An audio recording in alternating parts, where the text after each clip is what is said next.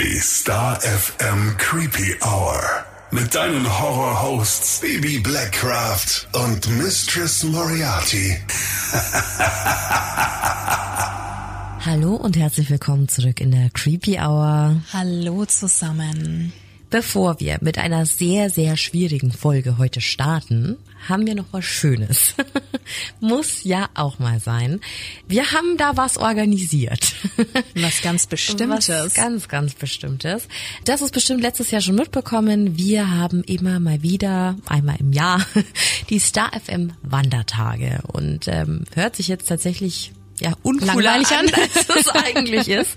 Ähm, wir schnappen unsere Hörer und Hörerinnen immer an einem Tag und unternehmen was Besonderes. Letztes Jahr waren wir bei den Broilers auf der Waldbühne in Berlin, haben eine Bierwanderung gemacht oder waren eben auch mit ja, der Creepy Family in der Nürnberger Altstadt unterwegs und haben da so eine Geisterwegetour gemacht, was echt cool Das war. war super cool, ja.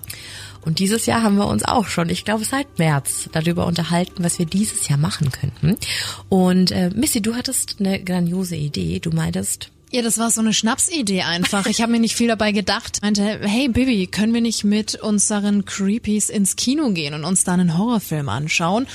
Und dachte mir so, naja, das wird sowieso nichts. Und Bibi halt, Eventfrau durch und durch, hat das jetzt tatsächlich für dich äh, möglich gemacht. Unfassbar. Für uns alle. Ja, ja. Für uns alle. Klar, super Und wir cool. freuen uns. Ja, also simple as it is, wir haben im größten Kino, das es hier in Nürnberg gibt, äh, einen Saal gebucht für über 200 Persönchen, haben ein bisschen Popcorn organisiert, haben uns ein bisschen was einfallen lassen und meinten zum Kino noch so, hey, es wäre super cool, wenn wir danach noch wohin gehen könnten. Und jetzt haben die uns noch ihre komplette Lounge zur Verfügung gestellt, die jetzt nur für die Creepy Family offen hat. Und als Sahnehäubchen obendrauf gucken wir uns nicht einfach irgendeinen Film an. Nein, wir gucken uns den brandneuen Insidious 5 an. Also das ist das komplette Package. Und ja, jetzt haben wir uns unterhalten, wie wählen wir denn aus, wer da mit darf? Es ist total schwierig. Es war ja letztes Jahr bei der Geisterwege-Tour schon äh, unfassbar kompliziert. Unmöglich, da Ja. irgendwie die richtigen Leute irgendwie, weil jeder hätte es halt einfach verdient. Genau. Aber wir haben schon einen Vorteil. Diesmal können wir die zehnfache Menge an äh, mitnehmen.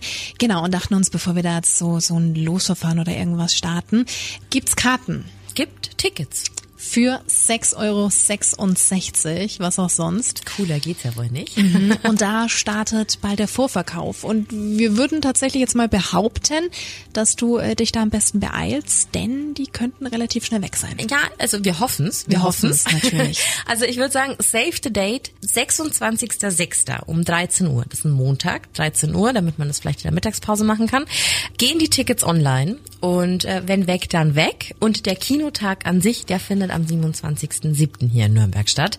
Es ist ein Donnerstag. Wir haben uns gedacht, vielleicht willst du noch ein bisschen Zeit im wunderschönen Nürnberg verbringen. Genau, du könntest dir den Freitag frei nehmen, ein verlängertes Wochenende in Nürnberg verbringen und dann wäre das doch eine ganz schöne Sache. So sieht's aus. Also alle Infos findest du jetzt schon mal auf www.starfm.de.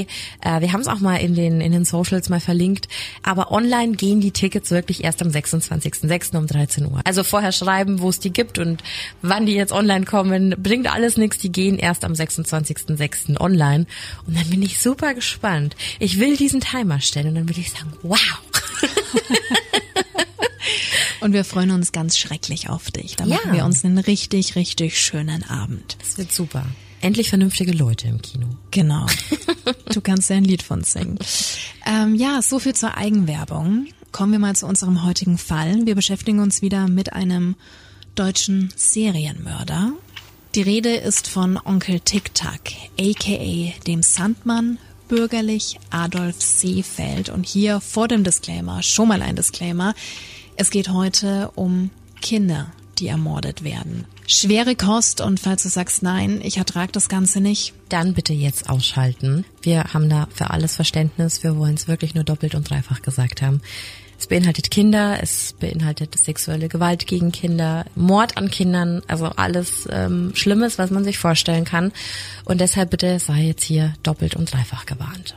Und dann würden wir uns einfach nächste Woche wieder hören. So, und wenn du jetzt noch dran bist, dann legen wir jetzt los. Es geht ins Deutschland der 20er und 30er Jahre.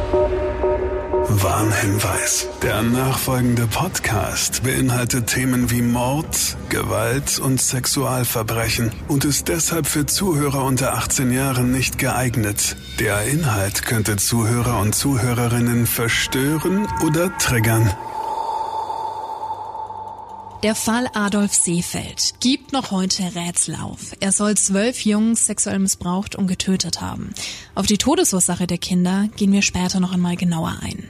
Adolf Gustav Seefeld wurde am 6. März 1870 in Potsdam geboren.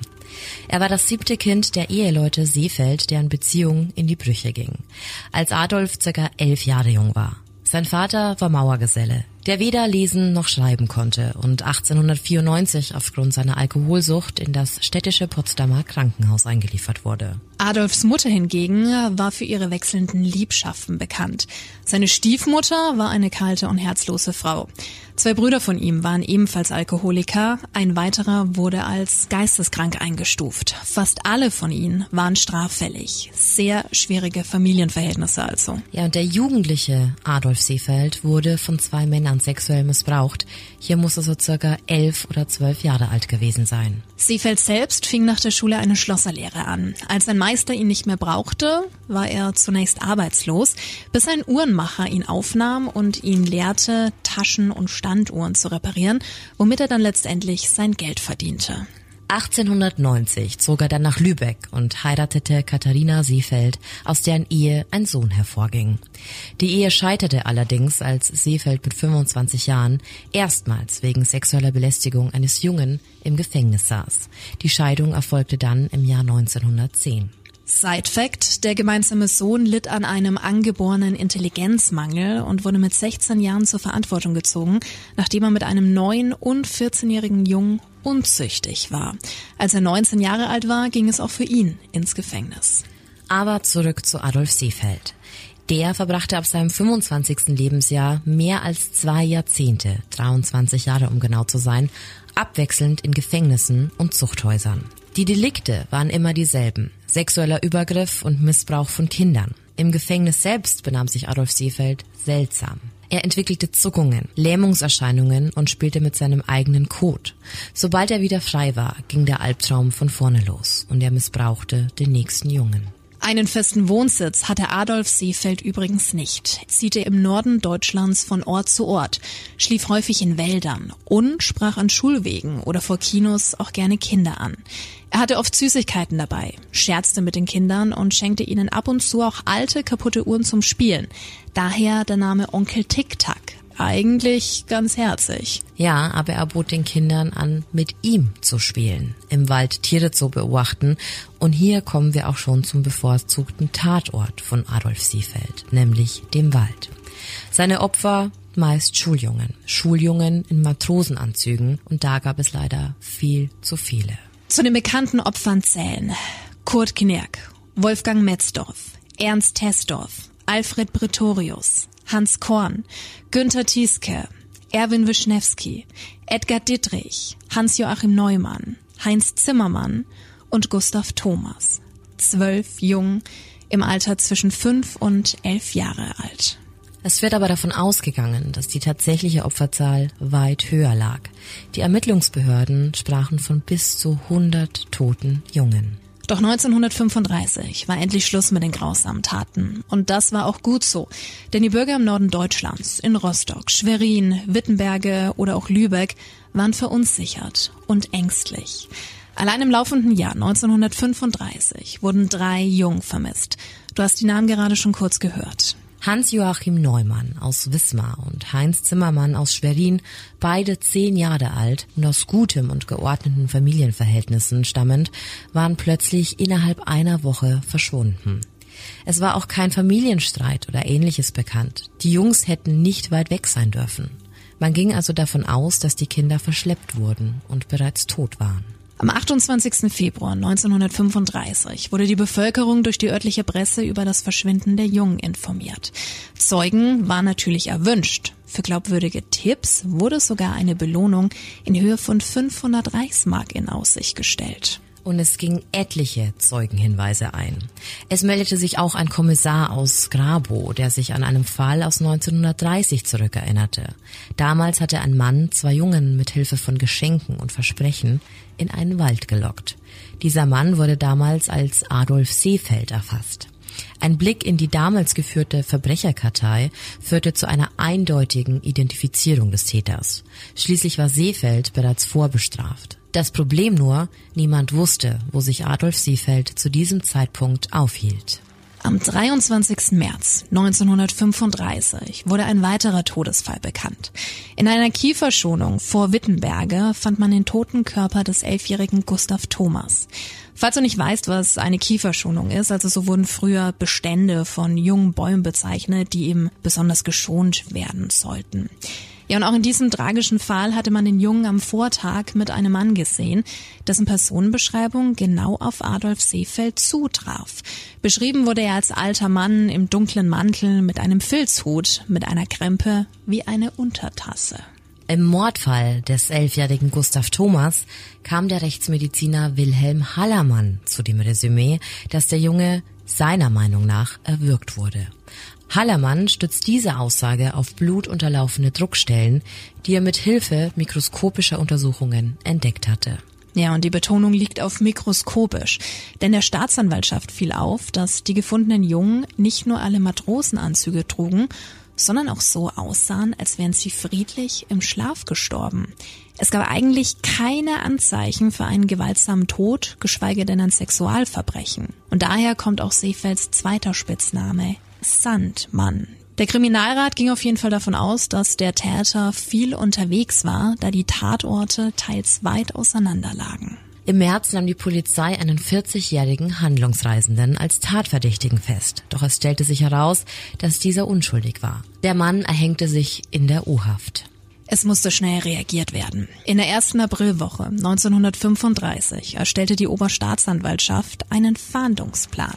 Nach Analyse vieler Zeugenaussagen wurde davon ausgegangen, dass der Täter sich im Bereich zwischen der Ostseeküste, Magdeburg, Brandenburg und Berlin aufhielt. Hunderte Beamte waren an der Fahndung beteiligt. Es wurden Merkblätter inklusive eines Lichtbildes von Seefeld verteilt und bereits nach 48 Stunden konnte er tatsächlich festgenommen werden. Seefeld hielt sich bei einem Bauern im Kreis Neuruppin auf. Er befand sich in dessen Wohnzimmer und war dabei, Uhren zu reparieren, folgte den Polizeibeamten dann aber ohne Widerstand. Der Stein kam so ins Rollen. Zeitnah folgte eine Gegenüberstellung zwischen Seefeld und Zeugen aus Wittenberge. Es war klar, Alfred Seefeld war der Mörder des kleinen Gustav Thomas. Der Täter war endlich gefasst. Noch am gleichen Abend brachte man ihn nach Schwerin, um zeitnah mit den Vernehmungen zu beginnen. Seefeld trug zudem ein Tuch mit Blutspuren bei sich, das sichergestellt wurde. Untersuchungen ergaben, dass es sich hierbei um menschliches Blut handelte. Und kurz zur Erinnerung, die zehnjährigen Jungen Neumann und Zimmermann waren zu diesem Zeitpunkt noch immer nicht gefunden. Das Beweismaterial war aber so erdrückend, dass Adolf Seefeld seine Taktik änderte. Er sagte aus, dass es sich an nichts mehr erinnern könne und an den angesprochenen Orten niemals gewesen sei. Fragen, die ihm nicht gefielen oder unbequem waren, beantwortete er es gar nicht. Auffällig war dann allerdings, dass es sich an andere, ich sage jetzt mal unwichtige Fakten, sehr wohl erinnern konnte. Mit einem Geständnis war also vorerst nicht zu rechnen. Und trotz alledem dürfen wir nicht die Palette an früheren Straftaten vergessen. Da gab es zum Beispiel gemeinschaftliche Körperverletzung, Beleidigung, Bedrohung, Erregung öffentlichen Ärgernisses, versuchte Nötigung und Sittlichkeitsverbrechen. Seefeld war schon früh mit dem Gesetz in Konflikt gekommen. Vor seiner Verhaftung hatte man Seefeld elfmal wegen begangener Verbrechen und Vergehen strafrechtlich zur Verantwortung gezogen. Erstmals 1893 im Alter von 23 Jahren wegen Körperverletzung. Es folgte dann 1895 eine weitere Verurteilung wegen Sexualstraftaten in zwei Fällen die sein kriminelles Handeln zu diesem Zeitpunkt bestimmten. Allerdings. Aber lass uns mal zu Ermittler Hans Lobbes kommen. Der begann nach dem Ersten Weltkrieg seine Karriere als Kriminalbeamter und war Leiter der Berliner Mordkommission, galt als Experte für die Aufklärung von Tötungsdelikten. Lobbes führte die Vernehmung zunächst persönlich durch, versuchte taktisch vorzugehen. Denn ihm war klar, dass Seefeld nicht gestehen würde. Er startete mit allgemeinen Befragungen, um ein sogenanntes Bewegungsprofil zu erarbeiten. Und, siehe da, Seefeld wurde gesprächig, ließ sich zum Beispiel Aufenthaltsorte und Wege entlocken, vor allem in und um Schwerin herum. Auch die Bevölkerung wurde wieder mit Hilfe der Medien einbezogen. Am 7. Mai 1935 veröffentlichte die Mecklenburgische Zeitung ein Foto von Seefeld. Dazu wurde ein Zeugenaufruf gedruckt. Wer hat den abgebildeten Knabenmörder Seefeld am 16. und 23. Februar dieses Jahr in Schwerin oder Umgebung gesehen? Daraufhin gingen hunderte von brauchbaren Hinweisen ein. Die Taktik der Vernehmung konnte somit präzise ausgearbeitet werden. Und die beiden jungen Neumann und Zimmermann wurden am Tag ihres Verschwindens jeweils mit Seefeld gesehen. Das bestätigten nun mehrere Zeugen ganz unabhängig voneinander. Weshalb dann hunderte Polizeibeamte das Waldgebiet zwischen Schwerin und Ludwigslust absuchten. Dazu benötigten sie tierische Unterstützung. Hans Lobbes forderte am 31. Mai 1835 die Hundestaffel der Berliner Kripo an, die damals als eine der besten Hundestaffeln der Welt galt. Und hier kommen wir zu Schimmel, einem deutschen Schäferhund und dem Star der Hundestaffel.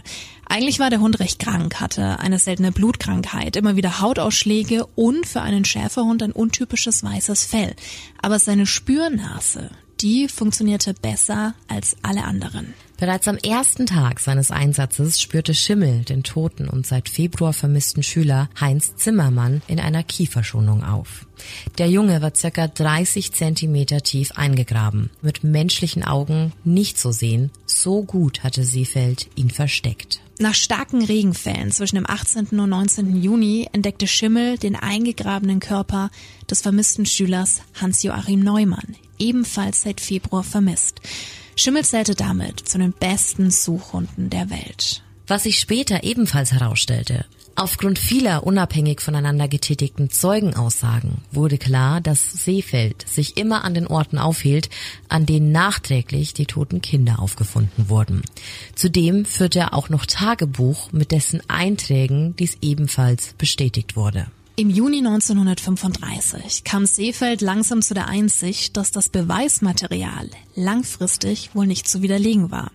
Er gab sämtliche Straftaten der Kindesentführung und Sittlichkeitsverbrechen zu. Bezüglich der Morde nahm er aber seine ursprüngliche Haltung ein und schwieg. Aus dem erarbeiteten Bewegungsprofil, das wir vorhin schon angesprochen hatten, ergab sich, dass er nicht nur Norddeutschland durchwandert hatte, sondern auch Westdeutschland bis nach Aachen, Süddeutschland und auch Schlesien. Dementsprechend überprüfte die Polizei auch weitere ungeklärte Vermissten und Todesfälle von Kindern und stellte fest, dass Seefeld auch hier tatverdächtig war. Allerdings hatte die Kriminalpolizei damals nicht die personellen Kapazitäten, um die Vielzahl an Taten ausreichend aufklären zu können und konzentrierte sich auf die Mordfälle, die in Norddeutschland stattfanden. Das Gerichtsverfahren begann dann am 21. Januar 1936. Mit der Anklage des Oberstaatsanwalts Woisch wurde im Schwurgerichtssaal des Schweriner Justizgebäudes der Mordprozess gegen Adolf Seefeld eröffnet. Sein gesamtes Eigentum lag auf einem Tisch im Gerichtssaal ausgebreitet. Drei Mäntel, sein Hut mit der aufgeschlagenen und auffälligen Krempe, Werkzeug oder auch eine Blechtrommel, die als Transportbehältnis diente. An der Wand hing eine Karte des Gebiets, das Seefeld innerhalb eines Jahres regelmäßig durchwanderte. Farbig markiert wurden unter anderem die Städte Berlin, Potsdam, Schwerin, Lübeck oder auch Wittenberge. Orte, an denen er gesehen wurde, Orte, an denen Kinder verschwanden und Orte, an denen Kinderleichen gefunden wurden.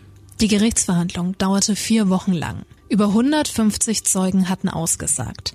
Dazu mehrere Sachverständige. Und es gab Sachbeweise. Das blutverschmierte Tuch beispielsweise und sein geführtes Tagebuch. Und so war es wenig überraschend, dass Adolf Seefeld am 22. Februar 1936 wegen nachgewiesenem zwölffachen Mord an fünf bis 13 Jahren alten Knaben zum Tode durch das Fallbeil verurteilt wurde. Nach seiner Verurteilung wurde er von der Gestapo in Haft genommen. Falls ihr der Name nicht sagt, das war die geheime Staatspolizei. Damals, also 1933 bis 1945, die politische Polizei des NS-Regimes. Diese folterten ihn in Gefangenschaft und konnten ihn so zu einem Geständnis bewegen. Allerdings war das damals nicht zulässig. Adolf Seefeld wurde am 23. Mai 1936 im Alter von 66 Jahren in Schwerin durch das Fallbeil hingerichtet. Und jetzt stellt sich natürlich die Frage, wie sind die Jungen gestorben? Was passierte mit den Kindern, bevor oder nachdem er sie zum Oralverkehr zwang? Es gibt drei verschiedene Theorien. Theorie Nummer eins. Er hat die Kinder erdrosselt. Denn im Fall von Gustav Thomas will Rechtsmediziner Hallermann ja mikroskopisch kleine blutunterlaufene Druckstellen gesehen haben. Dem Ganzen schloss sich auch Gerichtsmediziner Viktor Müller-Hess an. Theorie Nummer zwei. Seefeld hypnotisierte die Kinder, verging sich an ihnen und ließ sie in Trance zurück, weckte sie also nicht mehr aus der Hypnose auf, so dass sie regungslos liegen blieben und erfroren. Theorie Nummer drei. Er vergiftete die Jungen. Und das mit einem wahrscheinlich eigens gebrautem Trank. Beispielsweise einem Aufguss aus Maiglöckchen, vielleicht auch noch Waldfrüchten und Zucker, damit das Ganze auch süßlich schmeckte und die Kinder es problemlos tranken.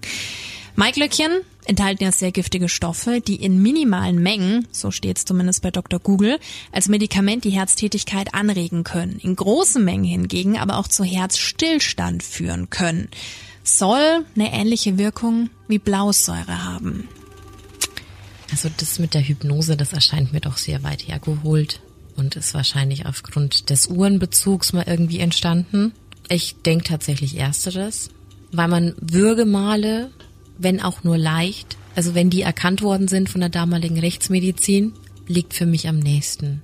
Ich bin beim Gift. Ja? Hm.